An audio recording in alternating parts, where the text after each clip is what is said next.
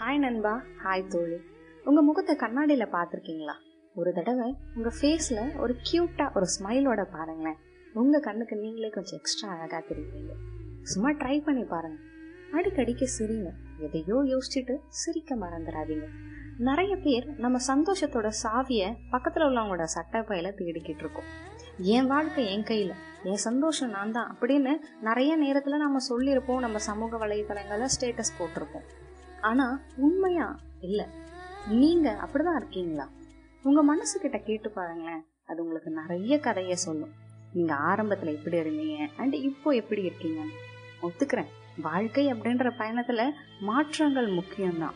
ஆனால் அதெல்லாம் அலைகளாக இருக்கலாமே தவிர எதிர் அலைகளாக இருக்கக்கூடாது. நிறைய சமயங்களில் நாம நாமளா இருக்கிறத விட அடுத்தவங்களோட பதிலையோ அல்லது ரிப்ளை ரியாக்ஷனையோ பொறுத்து தான் இருக்கும். உண்மைதானே நான் சொல்றது? உதாரணத்துக்கு நம்மள சில பேர் ரொம்ப அமைதியா அவ்வளவா பேசாதவங்களா இருந்திருப்போம்.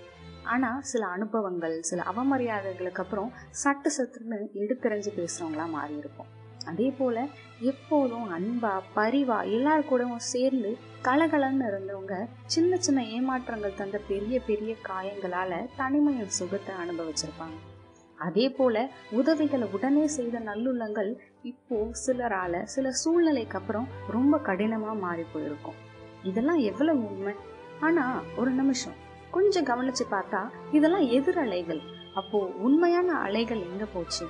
மாற்றங்கள் மறுக்க முடியாதவை அப்படின்னு சொல்றது எவ்வளவு உண்மையோ அவ்வளவு உண்மை அந்த மாற்றத்திற்கு முன்னாடி இருந்த மெய்யான தோற்றம் அதனோட அந்த முதல் உருவம் முதல் சாயம்.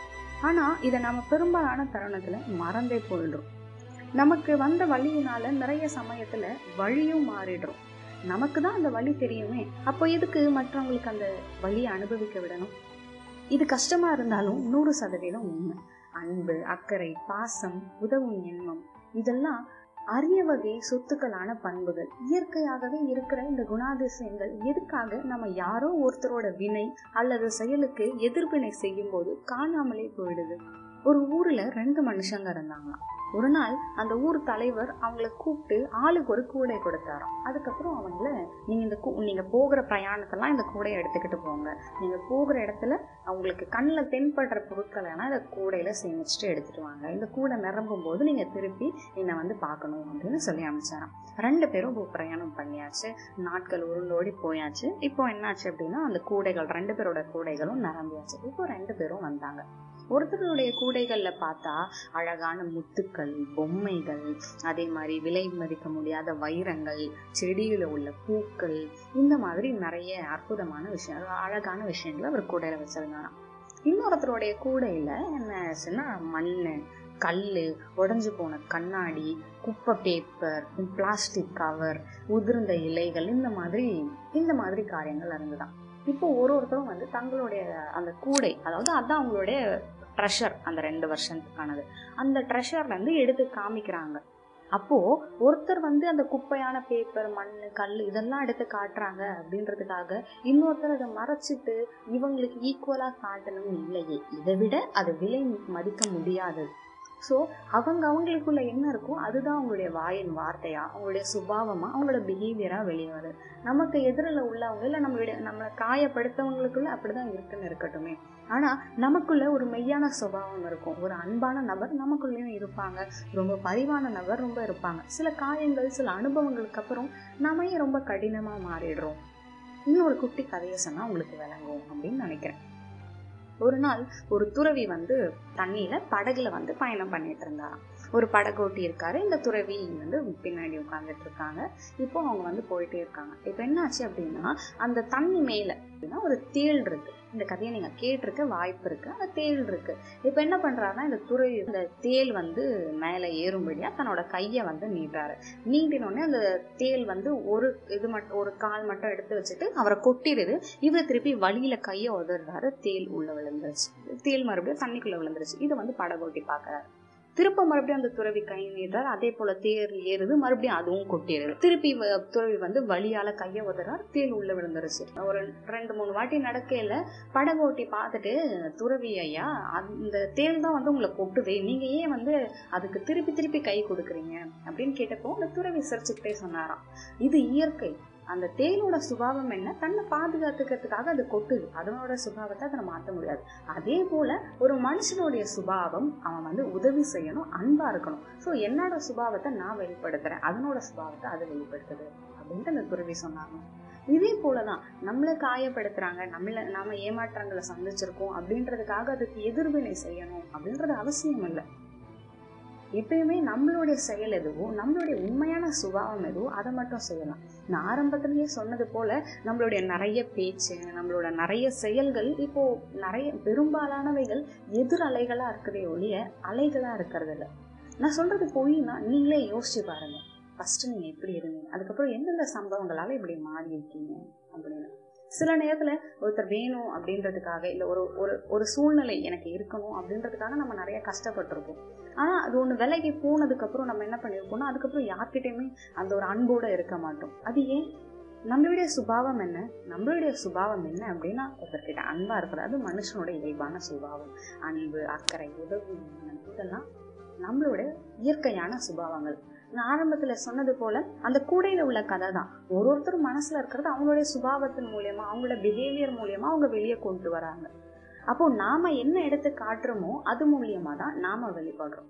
இதை சொல்லிட்டு இருக்கும்போது எனக்கு பிடிச்ச ஒரு புத்தகத்துல இப்படியா இருக்கு. அதாவது நல்ல மரம் அதாவது பச்சை பசேல்னு இருக்கிற மரம் வந்து ஒரு கசப்பான ஒரு ஒரு கெட்டு போன பழத்தை தராது. அதே மாதிரி இலையே இல்லாத ஒரு மரம் பழத்தையே தராது. அதே போலதான் ஒரு திராட்சை கொடியில கொய்யாக்கா வராது. அதே போல ஒரு கொய்யாக்கோடைய மரத்துல ஆப்பிள் வராது. அதே போல நமக்குள்ள என்ன இருக்கோ அதுதான் நம்மளுடைய சுபாவத்தின் மூலியமா நம்மளுடைய செயல்கள் மூலியமா நம்மளுடைய அலைகள் மூலியமா வெளியே வரும்.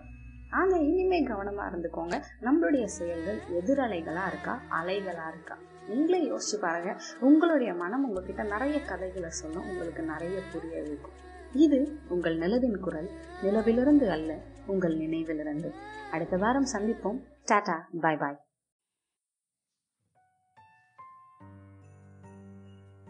ஹாய் நண்பா. எப்படி இருக்கீங்க? கவனிச்சு பார்த்தீங்களா நான் உங்களை சந்திச்சு உங்க கூட பேச ஆரம்பிச்சு அஞ்சு வாரங்கள் கடந்து போச்சு. இந்த குறுகிய ஆரம்பத்துல நிறைய நினைவுகளை நீங்க எனக்கு தந்திருக்கீங்க. அண்ட் நானும் உங்களுக்கு சில அழகான ஞாபகங்களை தந்திருப்பேன்னு நினைக்கிறேன். இந்த ஞாபகங்களின் நினைவுகள் எல்லாம் ரொம்ப அழகானது. என்னதான் சூழ்நிலைகள் நாம சந்திச்ச நம்ம கூட பயணம் பண்ணி தோல் கொடுத்த உறவுகள் மனிதர்கள் இடங்கள் மாறி போனாலும் இந்த நினைவுகள் மட்டும் மாறுறது இல்லை மறக்கிறதும் இல்லை.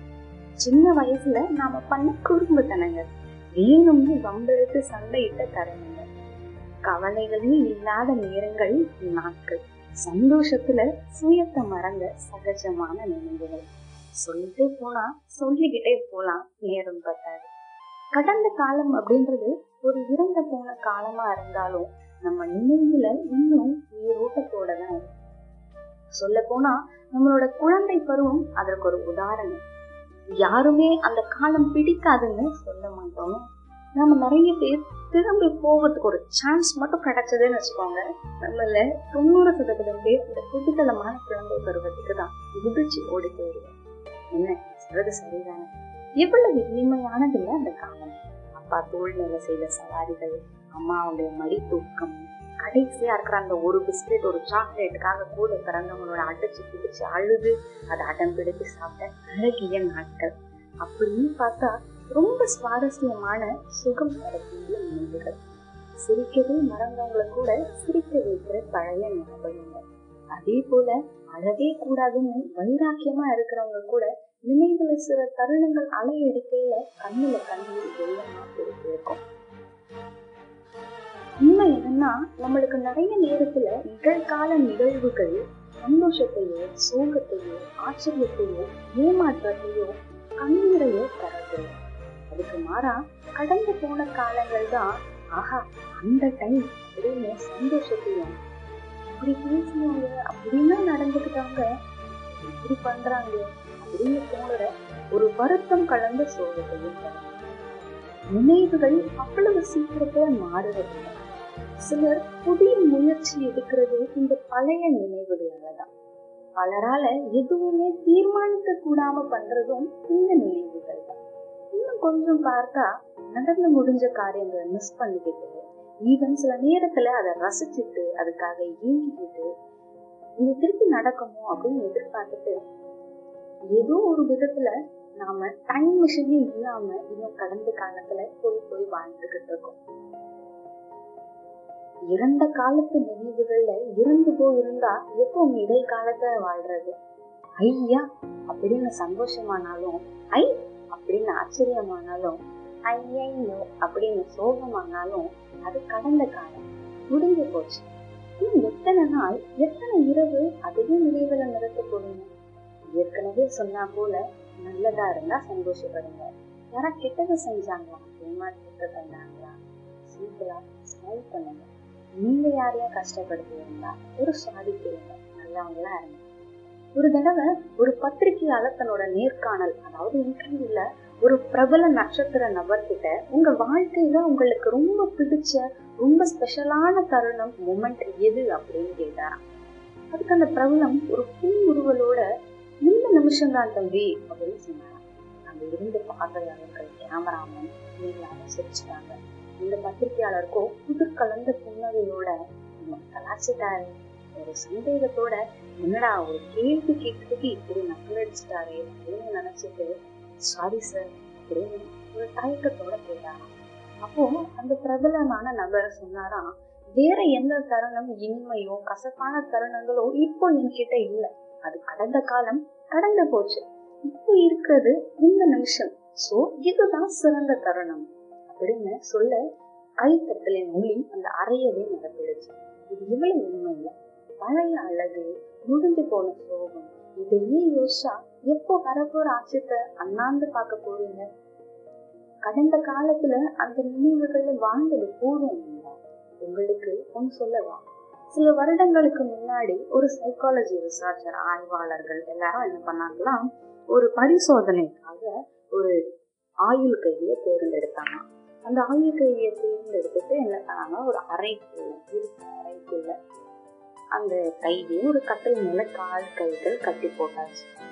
கட்டி போட்ட பிறகு என்ன பண்ணாங்கன்னா ஒரு கத்தி எடுத்து அந்த நபரோட கால்களையும் கைகளையும் கொஞ்சம் ஆழமா ரத்த அளவுக்கு வெட்டிட்டாங்க. வெட்டிட்டு அந்த அதிகாரி கொஞ்சம் மிரட்டுறதும் இல்ல. அந்த கைதியை பார்த்து சொன்னாராம் ஏய் கைதி நம்பர் நீ வந்து இன்னும் கொஞ்ச நேரத்துல உங்களுடைய உடம்புல இருந்து கொஞ்சம் கொஞ்சமா ரத்தம் சொட்டி சொட்டி நீ வந்து மதிக்க போற.